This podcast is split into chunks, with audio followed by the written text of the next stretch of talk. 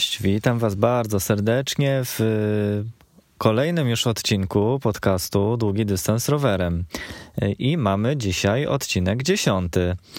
Taka ładna liczba, więc też zaczynam ten podcast trochę inaczej, z szerokim uśmiechem, bo bardzo się cieszę, że do tego dziesiątego odcinka wytrwałem i cieszę się tym bardziej, że i wy wytrwaliście i że, że słuchacie. Widzę po statystykach, że liczba mm, osób aktywnie słuchających e, moich odcinków podcastu e, nie maleje, co mnie bardzo cieszy. I dostaję od Was też mnóstwo wiadomości. Okej, okay, nie, dobra, żartuję, mnóstwo nie, ale dostałem kilka wiadomości, które utwierdzają mnie w przekonaniu, że dobrze jest e, robić to, co się robi. No, mam na myśli to, co ja robię w tej chwili i że mm, dobrze jest to robić z takim wyczuciem po swojemu. E, więc mam rzeczywiście informację od Was, że, że fajnie się tego słucha. Jest to dla mnie bardzo ważny feedback, więc e, tym bardziej zapewniam, że będę robić to dłużej. E, dzisiaj mamy odcinek dziesiąty podcastu Długi Dystans Rowerem w którym przedstawiam Wam jak zwykle sprawdzone sposoby na to, jak czerpać przyjemność z jazdy rowerem, zarówno na krótszych, jak i tych trochę dłuższych dystansach. Ja nazywam się Sebastian Gruszka i witam serdecznie wszystkich obecnych słuchaczy. A jeśli jesteś tutaj nowy, to tym bardziej jest mi miło Ciebie powitać i mam nadzieję, że zostaniesz ze mną na dłużej. E, pamiętaj, że masz do odsłuchania jeszcze 9 poprzednich odcinków. Pamiętajcie przy okazji, że notatki do tego odcinka są jak zawsze dostępne na stronie długidystansrowerem.pl ukośnik podcast ukośnik 10. E, przy tej okazji chcę Wam też e, przypomnieć, że na stronie długidystansrowerem.pl znajdziecie poradnik początkującego kolarza długodystansowego. I już teraz zachęcam Was do jego pobrania, jeśli tego nie zrobiliście, nawet jeśli jesteście początkującymi amatorami. Znajdziecie tam aż 7 porad, które przydadzą się także osobom zaczynającym swoją przygodę z kolarstwem. E, jeszcze jedna rzecz w ramach tak zwanego przy okazji. Wczoraj odbyłem ponadgodzinną rozmowę z bardzo sympatycznym kolegą z Kielc, e, który tak naprawdę zaczyna swoją przygodę z kolarstwem. Niedawno co kupił rower szosowy, swój pierwszy rower szosowy e, i ma bardzo dużo pytań, czy, czy miał bardzo dużo pytań. Udało nam się wczoraj porozmawiać e, telefonicznie przez ponad godzinę. I to jest też dla mnie sygnał taki, że, że fajnie jest tworzyć rzeczywiście taki wartościowy content nie tylko dla osób, które myślą o tym, żeby startować w ultramaratonach, ale też e, tworzyć taki wartościowy content dla tych, którzy zaczynają swoją przygodę z kolarstwem. E, więc możecie też się spodziewać, że rozwój tego podcastu i częściowo rozwój bloga e, będzie ukierunkowany właśnie w tych dwóch trendach. Czyli z jednej strony cały czas będę starał się odkrywać e, tak naprawdę podstawy e, kolarstwa szosowego, czyli tego, co amatorzy w miarę wprawieni już na pewno znają, a może dla niektórych e, odkryję jakieś inne ciekawe pomysły, które będą chcieli zastosować przy okazji swojego jeżdżenia. E, no i oczywiście mm, druga gałąź e, mojej działalności, czyli kolarstwo długodystansowe, ultramaratony. E, jeszcze nie zdradzam, jakie mam plany na ten sezon. One już były tak naprawdę w mojej głowie zapisane mm, i mam jakiś wstępny plan ułożony. Natomiast przez obecną sytuację wiadomo z czym, mm, nie tylko w Polsce, ale i, i na świecie. E, widać, że coraz więcej imprez jest e, może nie tyle wycofywanych, co są zmieniane terminy. E, no i muszę się jeszcze wstrzymać, zobaczyć, jak te terminy się poukładają w kolejnych, mm, w kolejnych tygodniach. Więc no, jeszcze musimy trochę poczekać, czy wy musicie też poczekać na to, mm, żeby się dowiedzieć, gdzie i co planuję jeździć w tym sezonie. No ale przejdźmy do tematu głównego tego odcinka. E, I dzisiejszy odcinek jest kontynuacją mm, tego, o czym opowiadałem w odcinku poprzednim, czyli jest kontynuacją odżywiania. O ile w poprzednim odcinku mówiłem Wam o podstawach odżywiania takiego około treningowego, o tyle w dzisiejszym odcinku będę Wam opowiadać o jedzeniu podczas jazdy na rowerze. E, I biłem się ze sobą, ze swoimi własnymi myślami. Znowu, co zrobić z tym odcinkiem? Czy podzielić go jeszcze na dwa osobne, czy skompensować wiedzę w jeden odcinek? Więc e, zróbmy tak, że mm, dzisiejszy odcinek będzie skompensowaną wiedzą. Postaram się, żeby to była wiedza w miarę uniwersalna dla wszystkich i dla tych krótko i długodystansowych. Mm, amatorów. A jeśli uznacie, że czegoś Wam brakuje, to dajcie mi znać koniecznie. E, o tym, jak się ze mną skontaktować, opowiem na końcu odcinka. E, dajcie mi znać, czego Wam brakowało, albo jaki temat wymagałby e, rozszerzenia wiedzy. No dobra, no to jak się zabrać do tego żywienia podczas jazdy na rowerze. Jeśli ktoś mnie śledzi na Instagramie, to w minioną sobotę e, podczas mojej wyprawy na 120 km e, opublikowałem e, krótkie story na temat tego, co wziąłem ze sobą na wyprawę. Opowiadałem tam też o tym, co wziąłem pod uwagę, szykując sobie jedzenie. Wziąłem pod uwagę jakby podsumowując to, co tam zebrałem, bo mam też świadomość, że może nie wszyscy mnie śledzą na Instagramie, a szkoda, ale nie namawiam na siłę. E, w każdym razie e, na 120 km przy pogodzie bardzo słonecznej, e, przy pogodzie z umiarkowanym wiatrem z kierunku północnego, czyli ten wiatr był chłodny, taki wręcz mroźny, temperatura na termometrze, ale wystawionym nie na słońce, pokazywało, mm, termometr pokazywał około 2 do 3 stopni podczas, e, w chwili, kiedy wyjeżdżałem z domu, a było to po godzinie 13.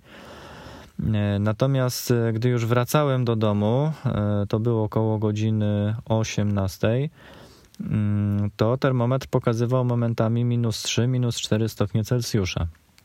I E, to się też potwierdzało w, wśród kałuż, które widziałem e, na poboczu, bo na niektórych było widać zmarszczki od mrozu. I co ja wziąłem na taką wycieczkę? Na taką wycieczkę wziąłem ze sobą dwie bułki. Jedna była słodka, taka bułka maślana z makiem.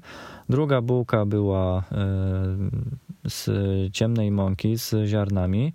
I obydwie były posmarowane e, smalcem zrobionym przez moją żonę, e, a smalec był zrobiony z fasoli. E, bo może jeszcze tego nie wiecie, może ja też tego nie ogłaszałem jeszcze jakoś tak bardzo oficjalnie i bardzo głośno. Natomiast od, jeśli dobrze liczyć, co mamy teraz, marzec mamy, no to już trzy cztery, mm, chyba już piąty miesiąc leci, kiedy, mm, kiedy testuję e, dosyć świadomie dietę wegańską. Stąd też ten smalec z fasoli, a nie smalec tradycyjny. E, poza tym do jedzenia miałem ze sobą jednego banana, e, dwa wafelki knoppers i dwa batoniki takie pełnoziarniste, znaczy takie zbożowe i z dodatkiem z dodatkiem żurawiny i jakichś innych bakali. Mm, no i na to wszystko była jeszcze e, ciepła herbata w e, termosie. I dlaczego Wam o tym mówię? To jedzenie jest no, planowanie takiego jedzenia jest ważne, choćby pod kątem tego, ile czasu spędzimy poza domem. Nie planujcie e, jedzenia pod kątem kilometrów, które chcecie pokonać, tylko pod kątem czasu, jaki spędzicie poza domem. E, to jest ważne, bo można zrobić e, fajną trasę za średnią 30 km na godzinę. Mówię o średniej prędkości z samej jazdy. I w ten sposób 90 km zrobicie w 3 godziny. ale doliczając do tego 15-minutowe przerwy co każdą godzinę, to poza domem już będziecie prawie 4 godziny. No a, a, różnica między 3 a 4 godzinami no już jest dość zauważalna.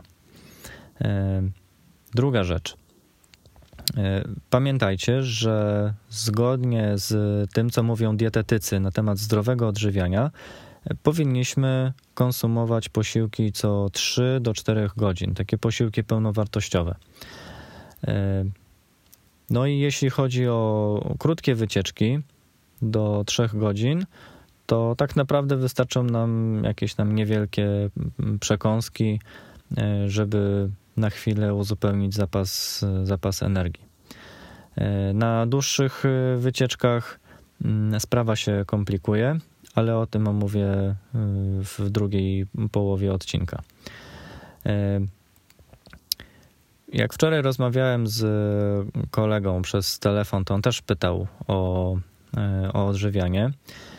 A ponieważ jest kolarzem początkującym i po, powyżej dwóch godzin na rowerze jeszcze nie jeździ, to poradziłem mu i myślę, że Wam też e, taka porada może się przydać, że na wyprawy do godziny czasu to tak naprawdę nie musicie ze sobą brać nic do jedzenia. Oczywiście zależy jeszcze jakim tempem jeździcie, no ale tak do godziny czasu bez jedzenia można, można się obyć. E, bidon z wodą, z jakimś napojem zawsze warto mieć. Mm, na wycieczki czy, czy wyprawy dwugodzinne, trzygodzinne to już jakieś jedzenie trzeba mieć. E, to oczywiście wymaga pewnego rodzaju złapania doświadczenia, wyłapania tego, jak organizm będzie się zachowywał, e, ale już teraz Was przestrzegam, że zupełnie inne zapotrzebowanie energii będzie podczas gorących letnich dni, a zupełnie inne zapotrzebowanie będzie podczas e, chłodnych czy nawet mroźnych dni. Z tego względu, że zimą organizm potrzebuje dodatkową energię na to, żeby utrzymać temperaturę e, ciała, czyli tak zwaną homeostazę. E, z kolei w upalne dni zazwyczaj nie mamy apetytu, żeby jeść, raczej trudno jest e, nam zmusić organizm do tego, żeby, żeby coś jeść. No ale jakieś przekąski trzeba cały czas mieć ze sobą. E, no dobra, czyli mamy tak. E, jako taką podstawę uważam, że banan. E, banan jest zawsze fajnym dodatkiem, czy tak naprawdę jest pierwszym źródłem, źródłem pożywienia, bo poza tym, że zawiera dosyć dużo węglowodanów, to zawiera jeszcze też przy okazji troszkę białka i potas. A potas jest nam bardzo potrzebny, żeby uzupełniać jego niedobory ponieważ potas stracimy razem z potem. E, poza bananem, mm, aha, może jeszcze zapytacie, ile tych bananów brać. E, no, powiem Wam, że jak jeżdżę na takie intensywne mm, rundki około 100 km, no to biorę ze sobą dwa banany i zazwyczaj tyle wystarcza. E, poza bananami można mieć ze sobą jakiegoś słodkiego batonika czy, czy wafelek. E, raczej unikajcie czegoś, co ma czekoladę, chyba że macie sprawdzone miejsce, gdzie będziecie przechowywać taki batonik czy takie ciastko. E, no bo chodzi o to, żeby po prostu ta czekolada się nie roztopiła, bo później jest problem, żeby to e, sprawnie zjeść podczas jazdy. No łatwiej trochę jest to zjeść, gdy się zatrzymujecie na postoju, ale przyjmując model, że raczej chcemy jeść podczas jazdy, mm, no to trzeba szukać takich posiłków, które, mm, które łatwo jest pogryźć, więc e, na przykład jakiś twardy sneakers, e, przynajmniej w moim przypadku się nie sprawdza najlepiej. Mm, unikajcie raczej też takich batonów, bo ostatnio widziałem, że jest to bardzo modne, takie batony proteinowe, E, proteiny, czyli białka. My jako kolarze, jako sportowcy, czy nawet amatorzy e, sportów e, wytrzymałościowych, my potrzebujemy przede wszystkim jako źródło energii węglowodany. Białko może nam tylko wspomóc regenerację mięśni, ale to raczej posiłki zawierające białko możemy zjeść po treningu. Natomiast podczas aktywności fizycznej my potrzebujemy węglowodany, więc szukamy różnego rodzaju słodyczy, ale nie tylko. Można siebie wspomagać też na przykład suszoną żurawiną, daktyle. Właśnie, daktyle są bardzo fajnym pomysłem też na uzupełnienie energii. E, zdarza się też, że ktoś może wam polecić żelki. E, no i pewnie, żelki zależy kto jak na nie reaguje. Ja zazwyczaj po żelkach e, dostaję mm, dużego brzucha i nie najlepiej mi się po nich jeździ. No ale to jest kwestia indywidualna i to też znowu jest wskazówka dla Was, że mm, trzeba po prostu eksperymentować, szukać takich produktów, po których czujemy się e, dobrze, które w jakiś sposób nie wprowadzają negatywnych e, odczuć w żołądku czy, czy w jelitach, bo to tylko i wyłącznie działa na niekorzyść podczas pedałowania. To tak naprawdę tyle, jeśli chodzi o jazdę na takie krótkie wyprawy do 4 do, do 5 godzin nawet. Eee, I tutaj już wchodzimy w tematy związane z odżywianiem takim bardziej długodystansowym. I no, co mogę Wam poradzić na, na sam początek? Jeśli możecie, e, planujcie sobie trasę w taki sposób, żeby gdzieś tam powiedzmy w połowie czy w drugiej połowie trasy e, mieć w pobliżu swojej trasy stację benzynową, E, taką popularną, nie boję się wymienić z nazwy Orlen, e, ponieważ tam są bardzo dobre, sprawdzone przeze mnie, bardzo mi smakują hot dogi.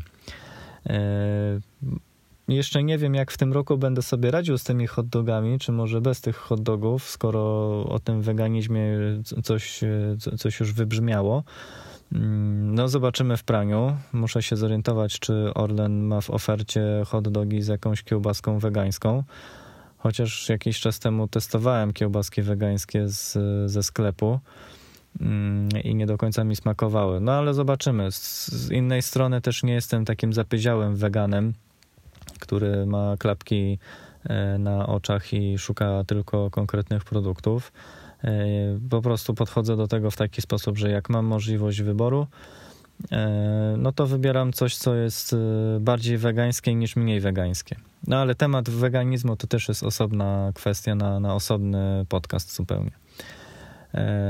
Dobra, no to myślę, że właśnie jako taki punkt pierwszy to, to właśnie te hot dogi na Orlenie. Co jeszcze? No, jeśli macie możliwość, jeśli macie gdzie to zmieścić, no to przed wyjazdem też fajnie jest sobie przygotować jakieś bułeczki. E, są osoby, które smarują bułki na przykład miodem, ale to musiałby być pewnie jakiś miód stały. Ja czegoś takiego nie praktykuję. E, może być jeszcze bułka czy kanapka z jeśli nie z miodem, to na przykład z jakąś konfiturą, czy z dżemem, czy z powidłami, albo może być z masłem orzechowym. To jest też fajny, fajny pomysł. No i tak naprawdę na długie trasy to i tak nie ma co brać ze sobą nie wiadomo jakiej góry jedzenia, e, bo pod kątem planowania samej trasy, to znowu też temat na osobny odcinek, Natomiast y, no, trzeba się liczyć z tym, że co jakiś odcinek trasy trzeba się zatrzymywać, czy to w jakimś sklepie, czy na jakiejś stacji benzynowej i dokupić sobie jedzenie, czy to jakiegoś kolejnego banana, czy nawet jakąś suchą bułkę zjeść i, i przegryźć ją jeszcze mm, jakąś inną przekąską, e, chociaż tego nie praktykowałem i nawet nie wiem jeszcze, co mógłbym Wam o tym powiedzieć. E, na ultramaratonach właśnie, zwłaszcza tych, które mają zorganizowane punkty kontrolne, sytuacja jest o tyle prostsza, że te punkty kontrolne są rozstrzelone co około 80-100 kilometrów. E, i zazwyczaj na takich punktach kontrolnych jest albo jakaś paczka żywnościowa nie składająca się tylko i wyłącznie z z jakichś żeli energetycznych i batonów, ale jest też właśnie jakaś e, kanapka, jakaś bułka, e, albo są nawet i typowe dania obiadowe. E, zdarzyło mi się parę razy jeść podczas ultramaratonów na przykład zupę pomidorową z makaronem, kotlet schabowy, chociaż nie wiem czy on był ze schabu, czy bardziej z piersi kurczaka. W każdym razie jakiś kotlet w panierce z ziemniaczkami. E, żurek zdarzyło mi się jeść parę razy, więc no też e, widzicie sami po tym menu, że, e, że ono jest dosyć urozmaicone i jeśli ktoś nie, nie, nie wybrzydza z jedzeniem, to, to na pewno się, się naje w sposób dowolny. Dwa lata temu, jak się wybierałem na pierwszą trasę 300 km solo i to jeszcze w dodatku zaczynałem w nocy, bo chciałem sprawdzić, jak będzie mi się jeździło w nocy, e, to około godziny 7 rano udało mi się zajechać do jakiejś karczmy, w której zjadłem jajecznicę na takie pierwsze śniadanie zaraz po wschodzie słońca. E, no więc można, można sobie radzić na bardzo długich dystansach, już mam na myśli powyżej tych 150-200 kilometrów,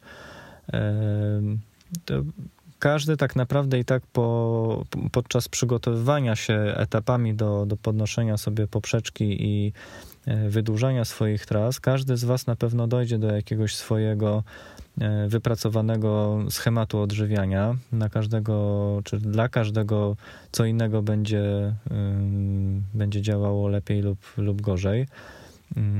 Więc też nie chcę tutaj się wymądrzeć nie wiadomo jak bardzo, ale te kilka cennych e, wskazówek myślę, że każdy e, z Was fajnie, żeby chociaż mógł o nich usłyszeć, a czy zastosuje, to już pozostawiam Wam.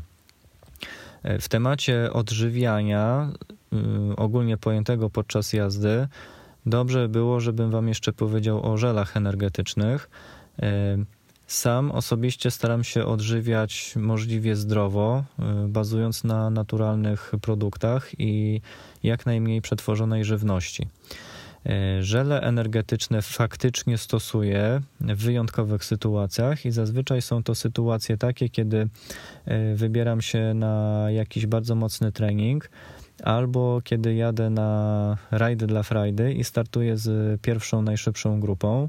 E, wtedy tempo jazdy jest rzeczywiście takie duże, że nie można sobie pozwolić na to, żeby spokojnie skonsumować banana w trakcie jazdy. I wtedy z pomocą faktycznie przychodzi, przy, przychodzą żele energetyczne, które łatwo, szybko można przełknąć, e, popić wodą i można jechać dalej bez jakiegoś dużego uszczerbku na, e, na, na cennych sekundach. Jeśli chodzi z kolei o żele energetyczne podczas ultramaratonów, e, cóż mogę Wam powiedzieć? No, Słyszałem, ale nie widziałem i nie rozmawiałem jeszcze osobiście z e, osobami, które mają e, najlepsze czasy, chociażby z ultramaratonu Bałtyk Bieszczady Tour. Natomiast e, plotka głosi, że osoby, które przejechały BBT w czasie 35 do 40 godzin, głównie odżywiają się na trasie żelami energetycznymi. Uważam, że jest to destrukcyjne dla naszego organizmu. Pewnie dietetyk mógłby tutaj się wypowiedzieć szerzej w tym kontekście, natomiast y, dla mnie byłoby to katorgą.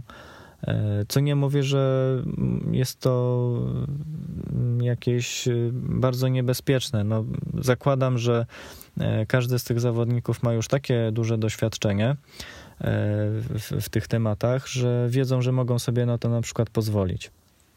Więc w żaden sposób nie, nie chcę tych osób oceniać.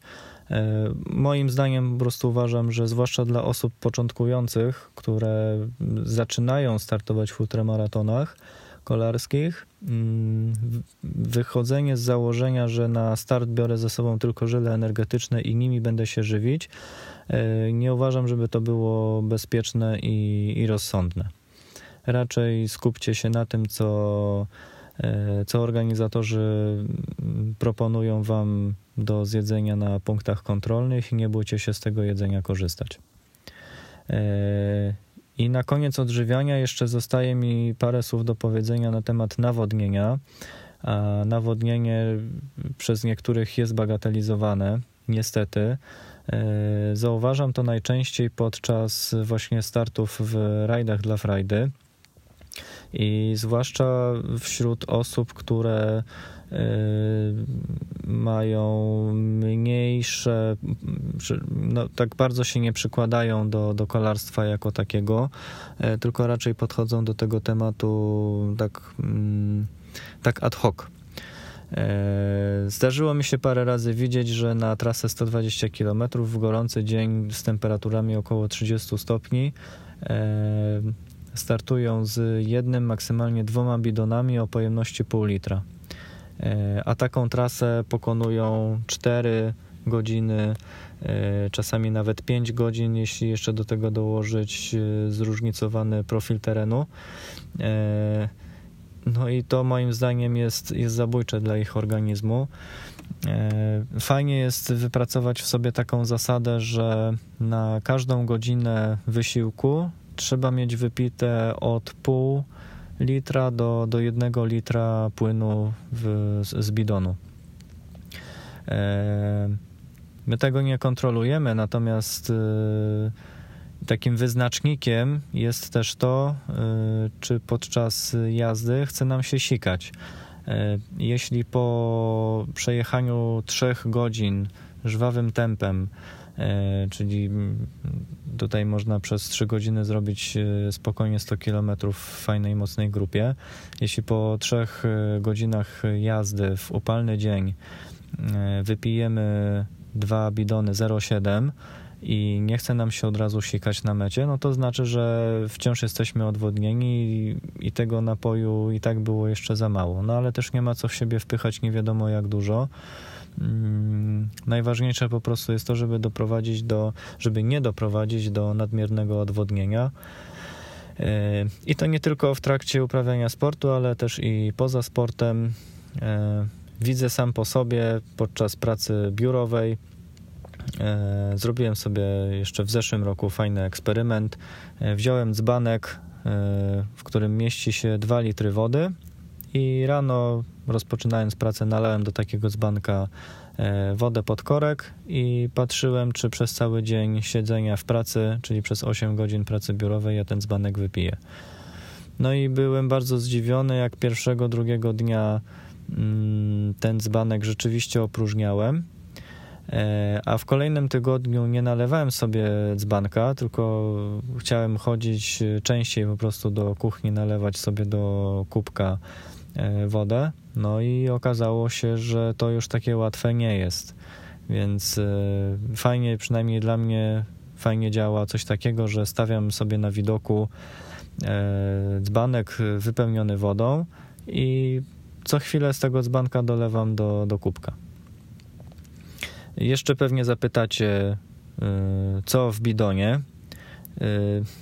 No to znowu można było pewnie jakiś referat napisać na ten temat. Mnie najbardziej się sprawdza albo czysta woda, chociaż kiedyś tego nie uznawałem, albo mi się sprawdza woda z, zmieszana z miodem i z sokiem z cytryny i do tego trochę soli. To jest taki fajny izotonik domowej roboty który bardzo Wam polecam. Proporcje są mniej więcej takie, że na 0,7 e, litra wody trzeba dodać e, jedną stołową łyżkę miodu, e, sok z połowy cytryny wyciśnięty i szczyptę soli. To wszystko zmieszać ze sobą, żeby łatwiej miód, roz, żeby łatwiej miód się rozpuścił, to dobrze jest rozrobić go w ciepłej wodzie, czy wymieszać go w ciepłej wodzie. Mm, I jeszcze jeden pomysł na taki izotonik e, w czasie trasy jakiejś dłuższej, kiedy już no, nie będziemy wozić ze sobą słoika z miodem i cytryną. E, to ja stosuję jeszcze takie tabletki rozpuszczalne, się nazywają Litorsal, dostępne w każdej aptece i po prostu gdzieś tam na trasie, jak już się skończy woda w bidonie, można wjechać do sklepu, kupić butelkę wody, wlać ją do, do jednego bidona i w tym bidonie rozpuścić e, te tabletki z litorsalem, a w drugim bidonie mieć e, czystą wodę po to, żeby można było sobie przepłukać e, usta, czy po prostu popijać na przemian e, rozrobiony litorsal e, naprzemiennie z wodą. I myślę, że na temat odżywiania takiego szeroko pojętego w trakcie jazdy na rowerze, to sądzę, że to jest to, to są najważniejsze informacje, które które chciałem Wam przekazać. Koniecznie dajcie mi znać, gdyby czegoś zabrakło, albo jeśli macie jakieś pytania co do tego, o czym mówiłem, to jakiekolwiek wątpliwości chętnie rozwieję. E, przygotowuję się też do tego, żeby przeprowadzić w końcu jakiś wywiad, no ale znowu mm, przez sytuację taką, jaką mamy, e, troszeczkę to odkładam w czasie, bo chcę, żeby to, ten wywiad był mm, przeprowadzony osobiście, a nie zdalnie, żeby też jakość rozmowy była, była fajna, bo na tym też mi w pewien sposób zależy. E, natomiast e, jeśli macie jakieś pytania odnośnie odżywiania, to zadawajcie je. Ja to, to, to, na co będę w stanie odpowiedzieć, to, to będę odpowiadać na bieżąco, a na inne tematy po prostu sobie będę zbierać taką listę pytań do, do dietetyka. Zatem dzięki, że wytrwaliście do, do samego końca. Pamiętajcie jeszcze raz, że notatki do tego odcinka będą dostępne, czy już są dostępne na stronie długidystansrowerem.pl ukośnik podcast, ukośnik 10. E, pamiętaj, że podcast ten tworzę z pasji do sportu, a moją misją jest dzielić się wiedzą z Wami. Tę wiedzę macie całkowicie za darmo i dlatego jedyne o co Was proszę to zostawcie ocenę i wystawcie recenzję na platformie Apple Podcasts i Spotify. E, Im więcej otrzymam tam ocen, tym będę mógł trafiać do kolejnych osób, zarażać ich e, wiedzą, czy przekazywać im e, wiedzę i dbać o to, żeby mogli z przyjemnością kręcić następne kilometry na rowerach. A jeśli którykolwiek z odcinków uważasz za wartościowy, powiedz choć jednej osobie z Twojego otoczenia, że podcast Długi Dystans Rowerem istnieje i że powinien zacząć go słuchać. Znajdziecie mnie na Instagramie i Facebooku jako Seba On Bike oraz oczywiście na stronie długidystansrowerem.pl. To wszystko na dzisiaj. Jeszcze raz bardzo Wam dziękuję za wytrwanie i za wysłuchanie tego odcinka i do usłyszenia już za tydzień w kolejnym odcinku. Do usłyszenia.